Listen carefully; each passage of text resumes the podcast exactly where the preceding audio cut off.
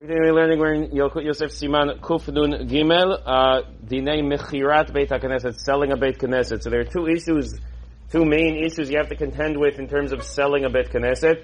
The first is the issues of Kedusha. What can you do with the money? What are you allowed to sell a Beit Knesset for? Parts of a Beit Knesset, different things like that. That's the first issue. The Dinei Kedusha. The second is, who has the right to do that? Whose Beit Knesset is it? So in the time of the Gemara, they had private Bate Knesset. It was my Beit Knesset, I could do what I want with it. What happens when you have members? So they didn't really have members back in the day. Or what do you have? The city owns it. They have this concept of Shivat Tuvei Ha'ir, the seven people in charge. So you have to keep in mind all of these things. So, the first is, yes, Bet uh, Knesset, Bet Midrash Yachid.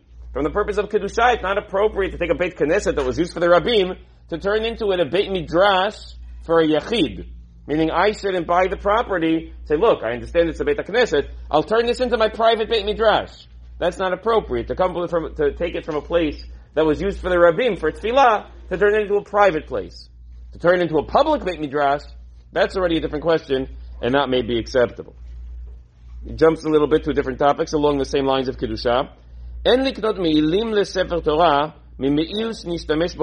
Gemara talks about a me'il for a Sefer Torah, which usually refers to the what we were usually called the, what the Ashkenazi Sefer Torah, the Sefer Torah they used in Morocco that had the uh, the soft cloth on the outside as opposed to a wood case. That's called me'ilim.